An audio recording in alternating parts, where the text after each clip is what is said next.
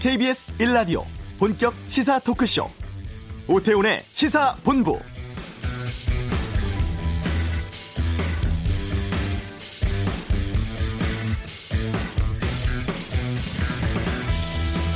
모임이나 외출 등을 자제하는 사회적 거리두기 시작한 지 한 달하고도 보름이 넘었습니다.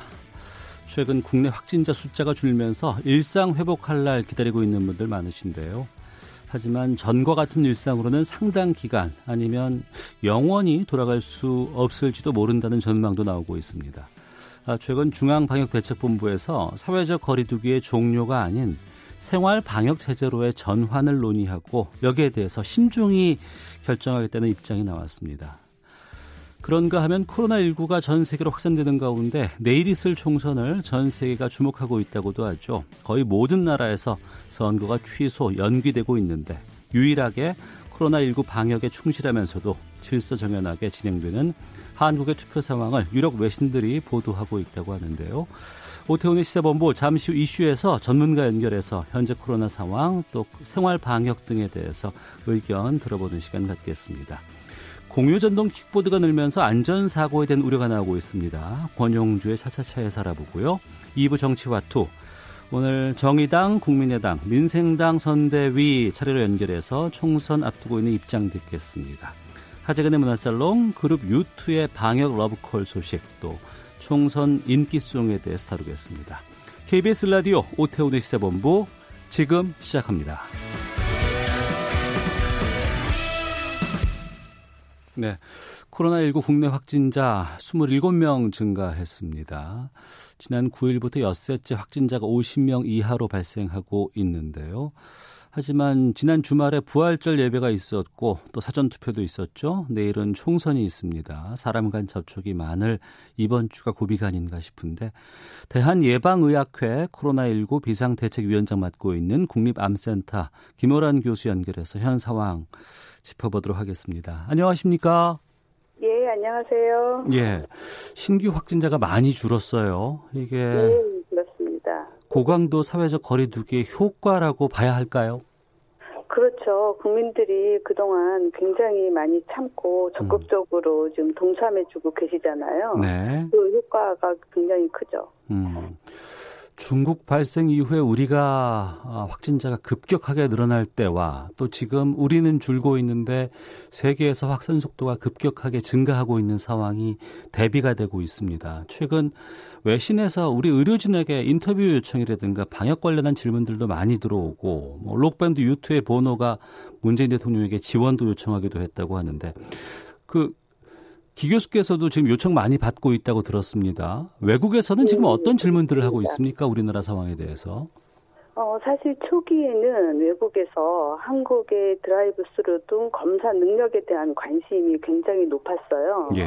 그런데 최근에는 오히려 한국에서 적극적으로 역학조사하고 환자 동선을 공개하는 문제에 대해서 많은 관심을 보이고 있습니다. 어. 특히 며칠 전에 프랑스하고 인터뷰했을 때는 프랑스에서는 지금 최고의 화두가 환자의 개인정보 보호, 프라이버시가 네. 더 중요한 것이냐, 음.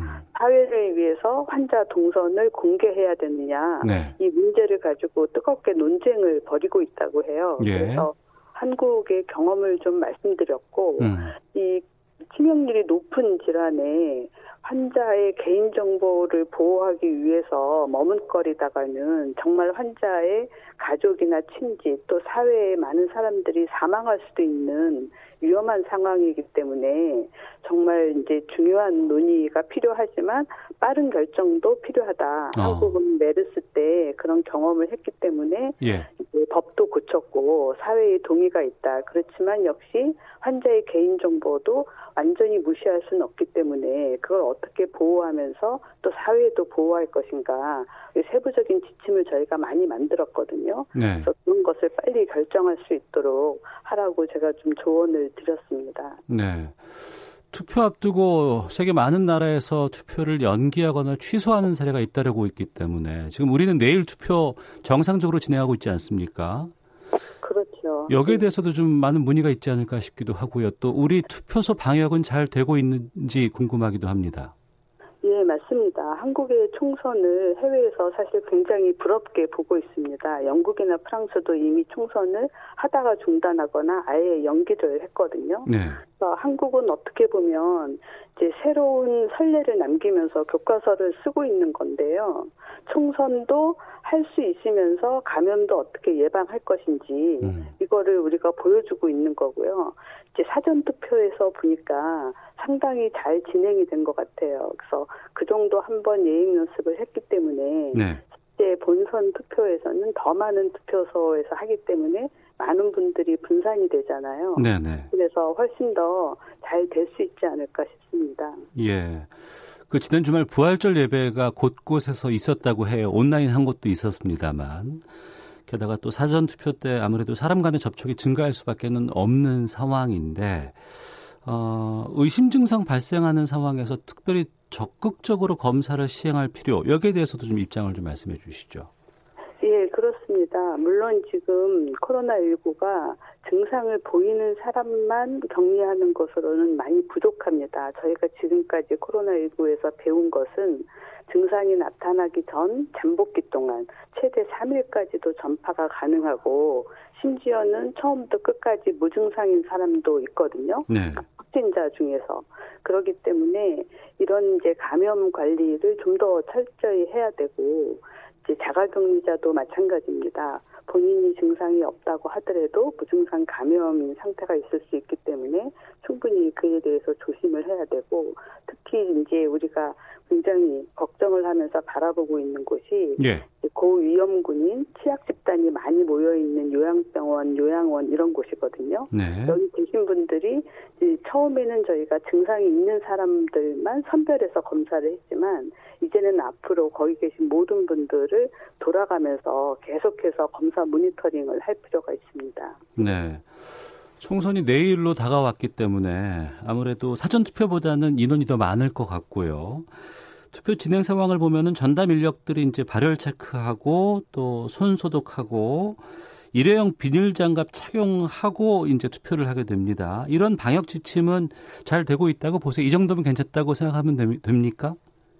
예, 그렇습니다. 저도 사전 투표를 하면서 유심히 지켜봤는데요. 예, 예. 사람들이 이제 투표하기 위해서 줄 서 있을 때도 사람들 간의 간격을 지키고 가능하면 이제 야외에서 줄을 서 있고 음. 발열 체크한 다음에 손 소독하고 비닐 장갑하고 가능하면 아무데도 만지지 말고 투표 부뚜껑만 만진 다음에 투표 용지를 넣고 나와서 비닐 장갑을 벗고 다시 손 소독을 하고 나오게 됩니다. 네. 그런 일련의 과정을 조심스럽게 진행을 하고 가능하면 손으로 얼굴을 만지지 않도록 노력하고 음. 이렇게 하면 되지 않을까 싶습니다. 네. 그런데 그 발열 체크 과정에서 발열이 있거나 호흡기 증상이 있을 경우에는 다른 곳으로 옮겨서 임시기표소에서 따로 투표를 하게 돼 있습니다. 네, 맞습니다. 이거는 바람직하다고 보세요? 예, 그렇습니다. 혹시라도 모를 환자가 있을 수도 있기 때문에 발열 증상이 있으신 분은 임시기표소로 따로 마련된 곳에 가서 투표를 하시는데 거기에는 방역복을 입은 선관위 직원이 대기를 하고 있고요. 예. 거기서 투표를 하신 분은 한 분씩 들어가서 투표를 하고 끝나고 나면 그 자리를 또 소독을 하고 혹시 그 다음에 또 발열이 있으신 분들이 투표할 수 있도록 준비를 하게 됩니다. 그리고 그렇게 발열이 있으셨던 분들은 가능하면 투표가 끝난 다음에 음. 선별진료소나 이런 곳에 가서 검사를 확인해 보시는 것이 좋겠습니다. 네. 지금 우리나라에 자가격리 중인 분들이 한 5만이 넘는다고 들었습니다. 이분들이 이제 투표를 해야 되는데 지금 계획으로는 투표 종료 시간 전에 투표소에 도착해서 어, 투표를 한다고 들었어요. 이 자가격리 자들에게 좀 당부하고 싶은 부분은 있으십니까? 예, 그렇습니다. 자가격리자 분들이 사실은 대부분 다 굉장히 자가격리를 잘 지켜주고 계십니다. 네. 그런데 이제 몇 분 정도의 일탈이 있다 보니까 많은 분들이 자가격리자에게 대해서 불만을 이제 표현을 하고 계시는데요. 자가격리자라고 하, 더라도 유권자의 권리인 투표권은 꼭 행사를 하셔야 되고 어. 그리고 또 이제 아셔야 되는 것은 아까도 말씀드렸지만 코로나19가 무증상 감염도 있기 때문에 네. 본인이 한한번 음성 검사를 받았다고 하더라도 지금 감염이 있을 수 있습니다. 그렇기 때문에 마스크를 쓴다든지 상관이 직원이 안내하는 여러 가지 감염 예방 수칙을 잘 따라 주셔야 됩니다. 그래서 꼭 그런 말씀을 부탁드리고 싶습니다. 네. 개표 때는 어떤가 싶은데 평소에 개표 때는 많은 사람들이 밀집해서 계산하고 확인하고 이렇게 되거든요. 개표 과정에 주의할 점은 없을까요? 예, 아무래도 개표 과정에서 많은 사람이 모이게 되기 때문에 이번에는 좀 더 신경을 써서 사람들 간의 거리도 띄워야 되고 마스크도 써야 되고 환기가 되는 곳에서 진행을 할 수 있도록 준비를 해야 될 것 같습니다. 개표 과정이 굉장히 오랜 기간 동안, 오랜 시간 동안 사람들이 모여 있게 되잖아요. 예. 그러니까 그런 부분들을 충분히 조심할 필요가 있겠습니다. 어. 자, 4.15 총선 투표일 앞두고 국립암센터 김호란 교수와 함께 말씀 나누고 있습니다. 어, 강도 높은 사회적 거리두기 계속돼 왔는데 이제 좀 확진자가 주니까 일상으로 좀 가야 되지 않을까라는 얘기들 하시는 분들이 많이 계세요. 그런데 사회적 거리두기를 종료하는 것이 아니고 생활 방역 체제로의 전환을 검토하고 있다고 하는데 이 생활 방역 체제는 사회적 거리두기와 어떻게 다른 겁니까? 예, 혹시 사회적 거리두기를 끝내는 것이 아니냐 이렇게 예. 생각하실 수도 있는데요. 그건 전혀 아니고요. 사회적 거리두기를 하면서 우리가 모임도 취소하고 학교도 문을 열지 않고 재택근무를 하고 이러다 보니까 사실은 감염 관리에는 좋지만 경제적으로 굉장히 어려움이 많잖아요. 네. 그래서 이거를 지속 가능한 사회적 거리두기를 어떻게 하면 할 것인가 어. 지금 고민을 하다가 나온 용어가 생활 방역입니다. 일상생활을 하면서도 방역을 할 수 있는 사회적 거리두기 방안을 우리가 만들어내야 되는 거죠. 예. 이런 부분은 지금까지 전 세계에 없었기 때문에 어. 사실은 우리가 어떻게 보면 교과서를 써나가고 있는 거거든요. 예. 그래서 하나하나 필요한 지침별로 사회에서는 어떻게 support하고 국가에서는 어떻게 support할 것인지 음. 이런 부분들이 나와야 됩니다.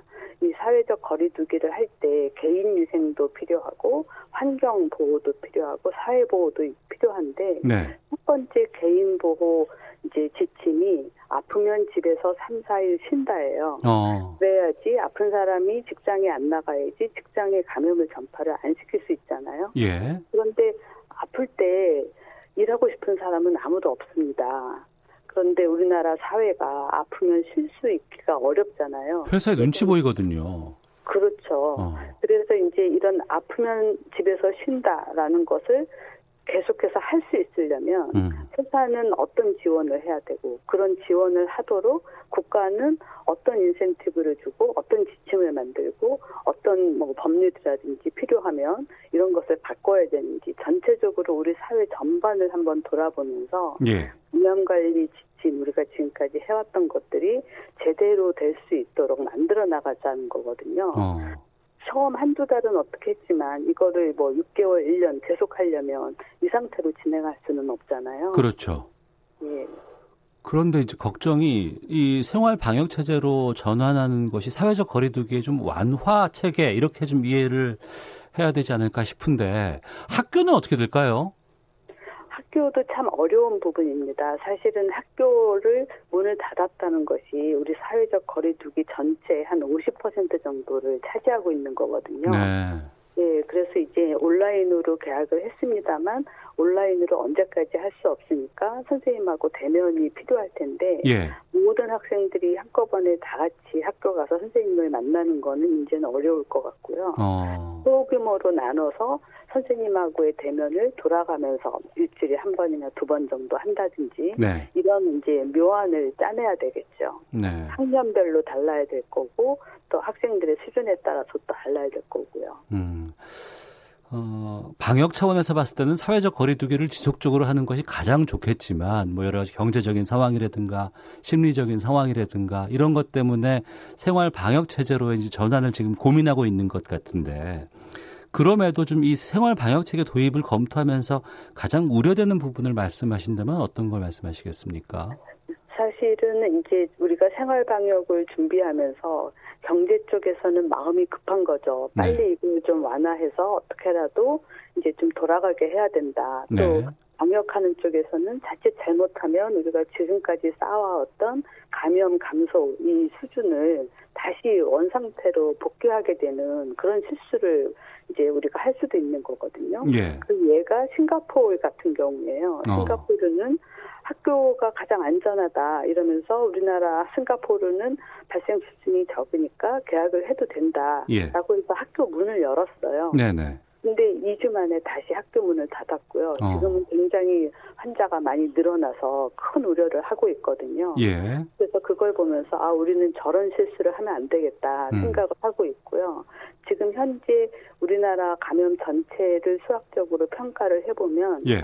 한 사람이 0.8명 정도를 감염시키는 수준까지 떨어져 있어요. 어. 그렇지만 이제 원래 일상으로 돌아가려면 최소한 이제 0.3 정도까지는 떨어져야 되거든요. 아직은 높네요, 그러면. 그렇습니다. 그렇기 때문에 저희가 이제 국민들이 어렵지만 음. 조금 더 사회적 거리두기를 열심히 해서 이 수준을 낮춘 다음에 네. 조금씩 완화를 해야지 지금 완화를 너무 섣불리 했다가는 음. 위험할 수 있다 이런 말씀을 꼭 드리고 싶습니다. 그러니까 그 위험할 수 있다는 말씀은 우리가 평소처럼 그냥 생활을 한다 그러면은 다시 확진자가 급증하고 막 이럴 수도 있다는 그렇죠. 말씀이신 거네요. 예, 맞습니다. 어. 아유, 참 이게 언제 끝날지 걱정도 되고. 그렇습니다. 이 코로나19라는 질병이 네. 우리가 지금까지 전 세계에서 팬데믹을 겪어왔던 질병 중에 가장 관리가 어려운 질병입니다. 네. 뉴스에서 나오듯이 무증상 감염에 또 회복기 때 다시 또 재활성화되는 부분도 나오고 있잖아요. 네. 그래서 이 감염을 무조건 두려워할 필요는 없지만 그렇다고 해서 자칫 우습게 봤다가는 정말 유럽이나 미국처럼 큰 코 다칠 수 있는 거거든요. 음. 지금까지 한국이 굉장히 잘 해왔는데 네. 끝까지 좀 제대로 하려면 너무 고삐를 빨리 늦춰서는 안 되겠다 싶습니다. 네. 지금 치료제라든가 백신 개발이 나와야 이게 좀 진정이 되지 않을까 싶기도 한데 그 부분은 어떻습니까? 그렇게만 된다면 좋겠지만 코로나 바이러스에 관한 한 치료제나 백신이 지금까지 한 번도 없었기 때문에 네. 에, 이걸 개발한다고 해서 뭐 올해 안에 빠르게 이 약이 우리한테 쓰여질 수 있을 거다 이렇게 낙관하기는 어려운 부분입니다. 음, 알겠습니다. 그리고 선거 앞두고 정치권에서 최근에 이 숫자가 준 것이 어, 일정 정도 검사를 잘 하지 않아서 그렇다라는 얘기들도 좀 종종 나오고 있고 또 중앙일보 보도도 나오고 있는데 여기에 대해서는 어떻게 보세요? 그거는 가짜 뉴스입니다. 왜냐하면 우리나라 의료진들이 예. 국가에서 검사하지 말란다고 해서 검사 안 하실 분들이 절대 아니거든요. 음, 그리고 우리나라 국민들이 지금까지 제대로 검사를 다 받아왔는데 때가 됐다고 검사를 줄일 수 있는 것도 아니고요. 예, 더군다나 혹시라도 검사를 제대로 안 해서 우리가 환자를 놓치게 된다면 음, 어딘가에서 또 한 번 집단 발병이 있을 수 있기 때문에 네, 굉장히 열심히 지금 검사를 하고 있고 심지어는 우리가 이제 집단 검사, 풀린 검사라고 하는데 그것도 지금 생각을 하고 있어요. 예를 네. 들면 요양원에 한 50명 계시는데 아무 증상도 없고 괜찮아요. 예. 그렇지만 50명을 다 하려면 부담이니까 10명씩 묶어서 검사를 하는 거예요. 어, 그래서 한 묶음에서라도 양성이 나오면 그때 그 묶음에 있던 분들을 개인적으로 다시 검사하는 거죠. 예, 이렇게 되면 전국의 요양원을 계속해서 돌아가면서 빠르게 효율적으로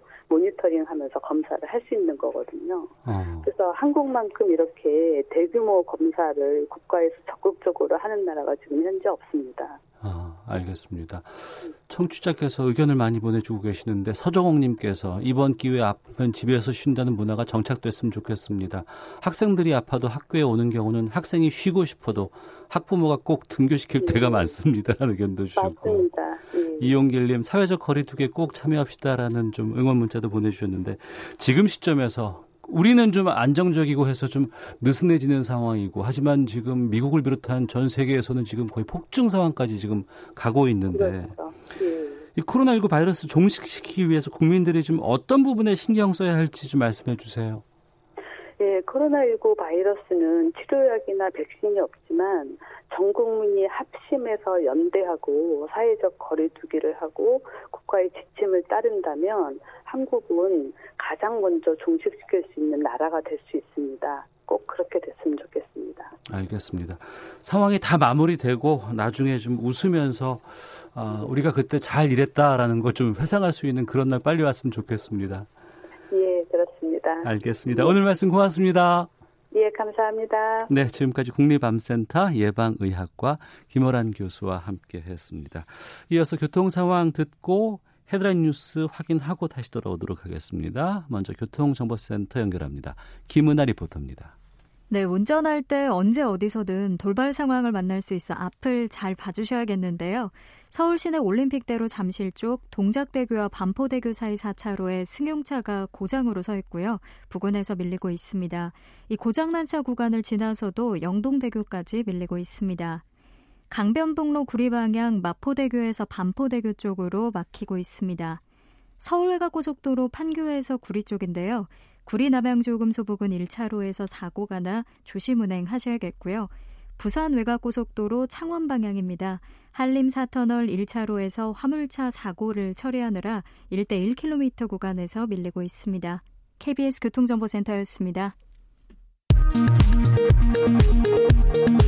권순일 중앙선거관리위원장은 4.15 총선을 하루 앞둔 오늘 유권자가 안심하고 투표할 수 있도록 최선을 다하고 있다며 코로나19 확산 방지를 위한 행동수칙 준수를 당부했습니다.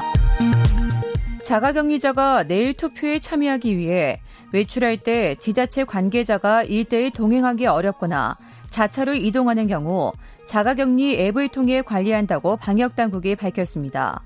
경로 이탈자는 경찰에 신고됩니다. 코로나19 확진자가 어제 27명 증가해 누적 확진자 1,564명으로 집계됐습니다. 신규 확진자 27명 가운데 입국 검역에서 확진 판정을 받은 7명을 포함해 12명이 해외 입국 사례로 조사됐습니다. 정부는 이르면 2021년 하반기를 목표로 코로나19 백신 개발을 추진 중이라고 밝히고 이번 주 중 범정부 지원단을 설치하기로 했습니다. 국제통화기금 IMF가 코로나19 대응에 재정을 쏟을 수 있도록 저소득 25개국을 상대로 6개월 동안 채무를 면제해 주기로 했습니다. 지금까지 헤드라인 뉴스 정한나였습니다.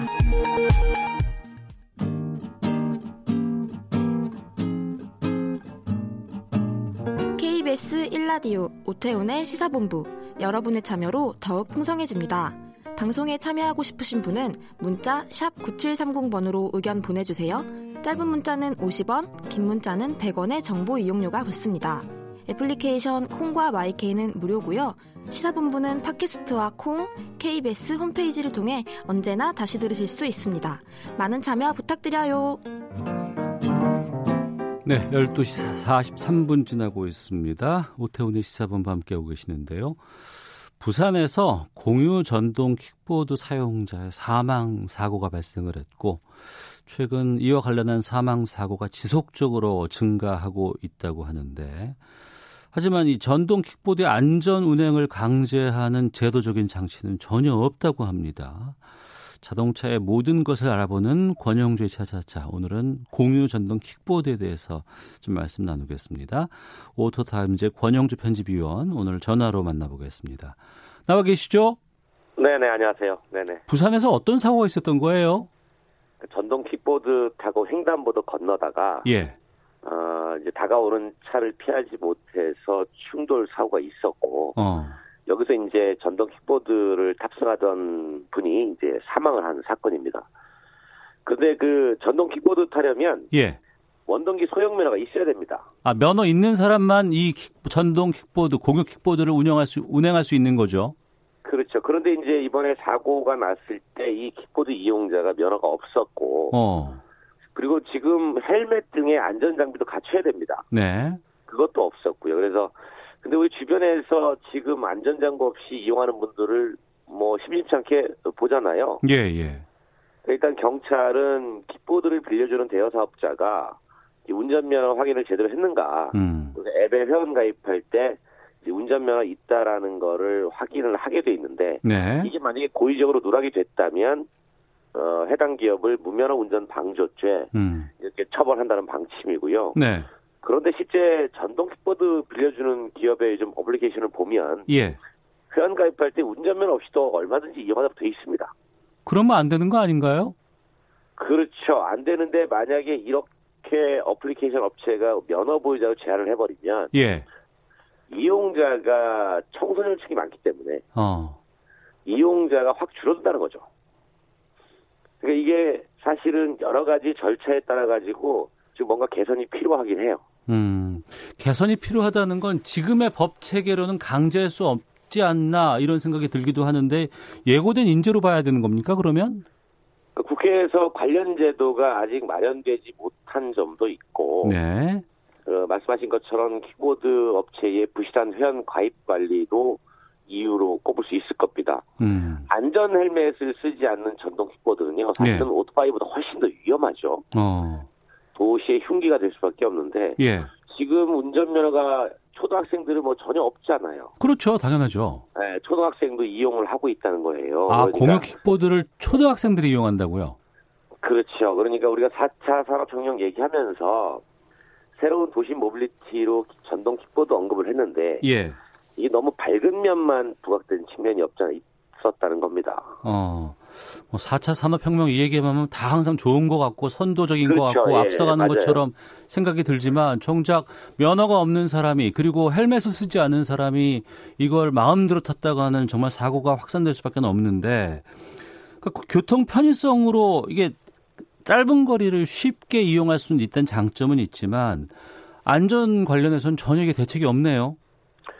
지금 현행법상 전동 킥보드는 그 도로에서만 달려야 됩니다. 도로에서만. 그렇죠. 그것도 시속 25km 미만인 제한 속도가 있고요. 예. 그러니까 이제 자동차 운전자 입장에서 보면 음. 도로로 내려오는 전동 킥보드 탑승자는 상당히 위험하죠. 어, 저도 그거 옆에서 지나가는 거 보고 깜짝 놀랐어요. 예, 예. 그런데 이제 인도로 올라가면 어, 보행자 입장에서 볼 때 또 무섭죠. 그렇겠죠. 예. 그래서 이제 지금 탈 곳이 없다라는 거고 어, 그러다 보니까 이제 사고도 끊이지 않는다는 겁니다. 서울지방경찰청에 따르면 전동 킥보드 운행 사고가 네. 2017년에 46건이었거든요. 네. 그런데 2018년에 93건, 두 배 이상 증가를 한 겁니다. 음. 이제 도로교통법상 말씀드린 것처럼 전동 킥보드는 원동기 장치 자전거로 분류가 돼요. 네. 그래서 오토바이랑 같은 범주에 속합니다. 아, 오토바이와 전동 킥보드는 법 체계상 같은 종류라고 그렇죠. 보- 봐야 되는 거군요. 그렇죠. 둘 다 이제 어, 바퀴가 두 개 있고 어. 그다음에 둘 다 동력원이 있잖아요. 예. 어, 그러니까 같은 범주로 보는 거예요. 어. 그렇다 보니 인도나 자전거 도로에서 다닐 수가 없고 예. 안전모를 착용한 상태에서 차도로만 달려야 됩니다. 음. 그리고 원동기 면허를 소지한 만 16세 이상이나 그 이종 소형 운전 면허를 가진 만 18세 이상만 이용이 가능하고요. 잠깐만요. 지금 그 우리나라의 자전거 도로가 그 네. 여러 곳에 다 설치가 돼 있는데 이 전동 킥보드는 자전거 도로에 가면 안 되는 거예요? 지금 자전거 도로로 가자고 법안이 국회에 계류가 돼 있는데 예. 통과가 아직 못했습니다. 어. 그래서 지금 상황에서는 가면 안 되죠. 음. 그러니까 이제 현실에서는 그렇잖아요. 전동킥보드 주변에서 많이 보지 않습니까? 예. 뭐 자전거 도로도 다니고 인도도 왔다 갔다 하고 음. 어, 차도에도 시속 20km, 25km 이하로 제한된 주행 속도가 있는데 예. 이게 특히나 밤에 운전할 때는 전동 킥보드가 잘 안 보입니다. 그렇죠. 예. 그러니까 이번 이번 사고도 비슷한 유형이에요. 어. 그러니까 운전자가 어, 미처 건너가는 이 전동 킥보드 탑승자를 잘 못 본 겁니다. 예. 왜냐하면 전동 킥보드 이용자도 그 점멸등이나 뭐 사이드미러가 있는 게 아니잖아요. 어. 그러니까 사고 위험에 많이 노출이 돼 있는 거고 예. 어, 그러다 보니까 이제 지금 사고가 끊이지 않아서 이게 사회적 논란이 되고 있는 겁니다. 어. 그런 가운데다가 이게 공유 킥보드가 많이 늘다 보니까 이걸 평소에 자주 타고 다니는 사람들도 위험할 텐데 또 평소에 자고, 자주 타고 다니는 사람 같은 경우에는 안전 장구를 좀 갖추려고 노력을 할 텐데 그게 아니고 일회성으로 한번 호기심에 탄다거나 아니면 그냥 낯선 곳 거리도 어 저쪽까지는 내가 이거면 이용해 봐야지 이런 분들이 좀 늘고 있기 때문에 더 걱정 아닌가요? 물론 그럴 수 있는데 평소에 자주 이용하시는 분들도 예. 본인이 별도로 안전 장비를 갖추는 경우는 많지 않습니다. 그래요. 왜냐하면 그게 어, 내 소유가 아니라 어. 어, 공유하는 거잖아요. 예, 예. 그러니까 언제 이용할지 모른다는 점이 있었고 어. 실제로 우리가 지금 일부 자치단체에서 운영하는 공유 자전거 있죠. 예, 예. 그것도 현행법상으로 보면 음. 어, 안전장구 써야 됩니다. 아, 그거 한번 논란이 있었어요. 맞아요. 그렇죠. 예. 그런데 이제 그게 현실 속에서 예, 예. 단속이 쉽지 않다라는 거고요. 누구나 안 쓰니까. 게다가 헬멧을 같이 공유해서 쓰는 거에 대한 거부감들이 상당히 많았죠. 아, 그렇죠. 위생상. 그러다 보니까 그러려면 이제 본인 자신의 안전 장비를 가방이나 이런 곳에 넣어가지고 가지고 다녀야 되는데 예. 또 그렇게 하진 않는다는 거죠. 말씀하신 어. 것처럼 자주 이용하면 혹시나 그럴 수 있는 분도 계시겠지만 예. 그렇지 않고 어쩌다 한 번 이용하시는 분들 입장에서 보면 이거를 왜 내가 준비하냐? 어. 이거 대회주는 기업이 준비해야지. 예. 이렇게 생각하는 거죠. 근데 이런 상황이 이미 이전부터 계속 나왔다고 한다 그러면 제도적으로 개선이 필요한 상황 같은데 왜 이게 안 됐을까요? 그러니까 경찰이 전동 킥보드를 도로가 아닌 자전거 도로와 또 인도에서 통행하도록 규정하기를 원합니다. 네. 경찰은 왜냐면 경찰 왜 여기저기 워낙 많이 타고 다니니까 어. 이게 현실 세계에서 단속하기가 쉽지 않은 거예요. 네. 그래서 도로교통법 일부 개정 법률안을 발의했는데 이게 3년이 넘도록 계류 중입니다. 음. 지금 5월 말에 20대 국회 임기가 종료되죠. 네. 이때까지 처리되지 않으면 자동 폐기됩니다. 다시 또 해야 되겠네요, 그러면. 그렇죠. 킥보드가 도로로 다니는 게 위험하기 때문에 어. 자전거 도로에서 좀 다닐 수 있도록 해주면 안 되겠습니까? 음. 라고 하는 게 이제 경찰의 기본적인 입장이에요. 그러니까 사고 처리라든가 방지를 위한 경찰은 그렇게 주장할 수는 있겠지만 또 반대 입장도 있다면서요. 혹시 생각해 보시면 요즘 자주 걷지 않으세요? 요즘 많이 걸어야죠. 산책도 해야 되고 답답하니까. 예. 우리가 이제 인도에서 주행하는 건 보행권 침해라는 겁니다. 네. 가뜩이나 요즘 일부러 걷는 사람 많은데 어. 킥보드가 인도로 올라오면 예. 오히려 보행자에게 위협될 수 있다는 거죠. 음. 그러니까 자동차 도로로 내려가면 네. 킥보드가 교통 약자예요. 네. 그 자동차에 비해서. 어. 그런데 인도로 올라오면 예. 사람이 보행자가 교통 약자가 됩니다. 어.